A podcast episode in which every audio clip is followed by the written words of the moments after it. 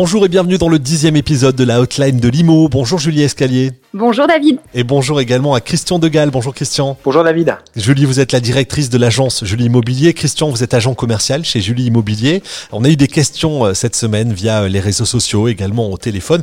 On a choisi de parler aujourd'hui de la recherche immobilière. Question de pédagogie, euh, Christian. Comment bien entreprendre sa recherche immobilière et par quoi on doit commencer? Il y a plusieurs étapes dans cette recherche. hein. La première étape qui est une étape essentielle, il faut définir sa capacité financière. Pour ce faire, ben, il faut prendre rendez-vous avec son banquier ou un courtier afin de connaître son budget pour ne pas avoir des rêves impossibles. Ce qu'il faut préciser que c'est vraiment une étude préalable à l'acquisition. Donc là, on définit juste son budget. Le banquier va vous donner une idée du taux et de la durée d'emprunt.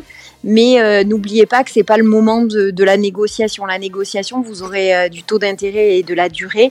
Vous aurez un temps pendant la signature du compromis, entre la signature du compromis et la vente, pour en parler avec votre banquier. Donc c'est vraiment un temps où on construit son projet, on indique à son banquier la mensualité souhaitée ou la durée de, ce financement. Et là, on travaille pour avoir une enveloppe sérieuse et fiable à transmettre à son agent immobilier. Alors une fois que le financement, alors une fois que le financement est validé, qu'est-ce qu'on doit faire ensuite? La deuxième étape, c'est sûrement l'étape la, la, la, plus agréable pour l'acquéreur, c'est-à-dire de pouvoir définir ses besoins, ses besoins et ses envies. Les besoins et les envies, ça peut être le lieu géographique, ça peut être l'espace, une chambre supplémentaire, un bureau, pourquoi pas, un jardin, une terrasse, etc., etc. Et, euh, et donc ensuite, une fois qu'on a bien défini tout ça, qu'on a, qu'on a vu la maison qu'on pouvait s'offrir avec le financement nous a autorisé, eh bien, on passe sur la troisième étape euh, qui est euh, bah, de rencontrer votre agent immobilier. Bon, avec lui, euh, avec lui, vous allez définir la cohérence de votre, de votre projet entre votre projet et le budget. Et par contre, à cette étape-là, il est important de créer une vraie relation de confiance entre l'agent immobilier et, et l'acquéreur afin d'être le plus efficace possible dans la recherche du bien.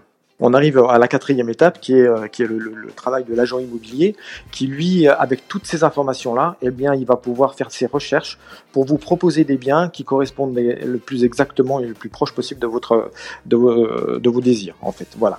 Julie, en, en synthèse, hein, l'agent immobilier il nous accompagne jusqu'à la signature de l'acte Oui, en effet, David. Quand vous choisissez de travailler avec un professionnel de l'immobilier, c'est choisir d'être accompagné et conseillé tout au long de votre acquisition.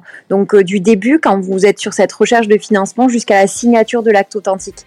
Et c'est vrai que l'acte d'achat peut générer du stress, des questionnements, des interrogations. On n'achète pas tous les jours, euh, c'est pas une baguette de pain qu'on achète. Donc c'est important de trouver un interlocuteur et un conseil qui sera présent et qui vous accompagnera avec, euh, avec gentillesse et bienveillance. Merci beaucoup à tous les deux. Merci Christian, merci Julie.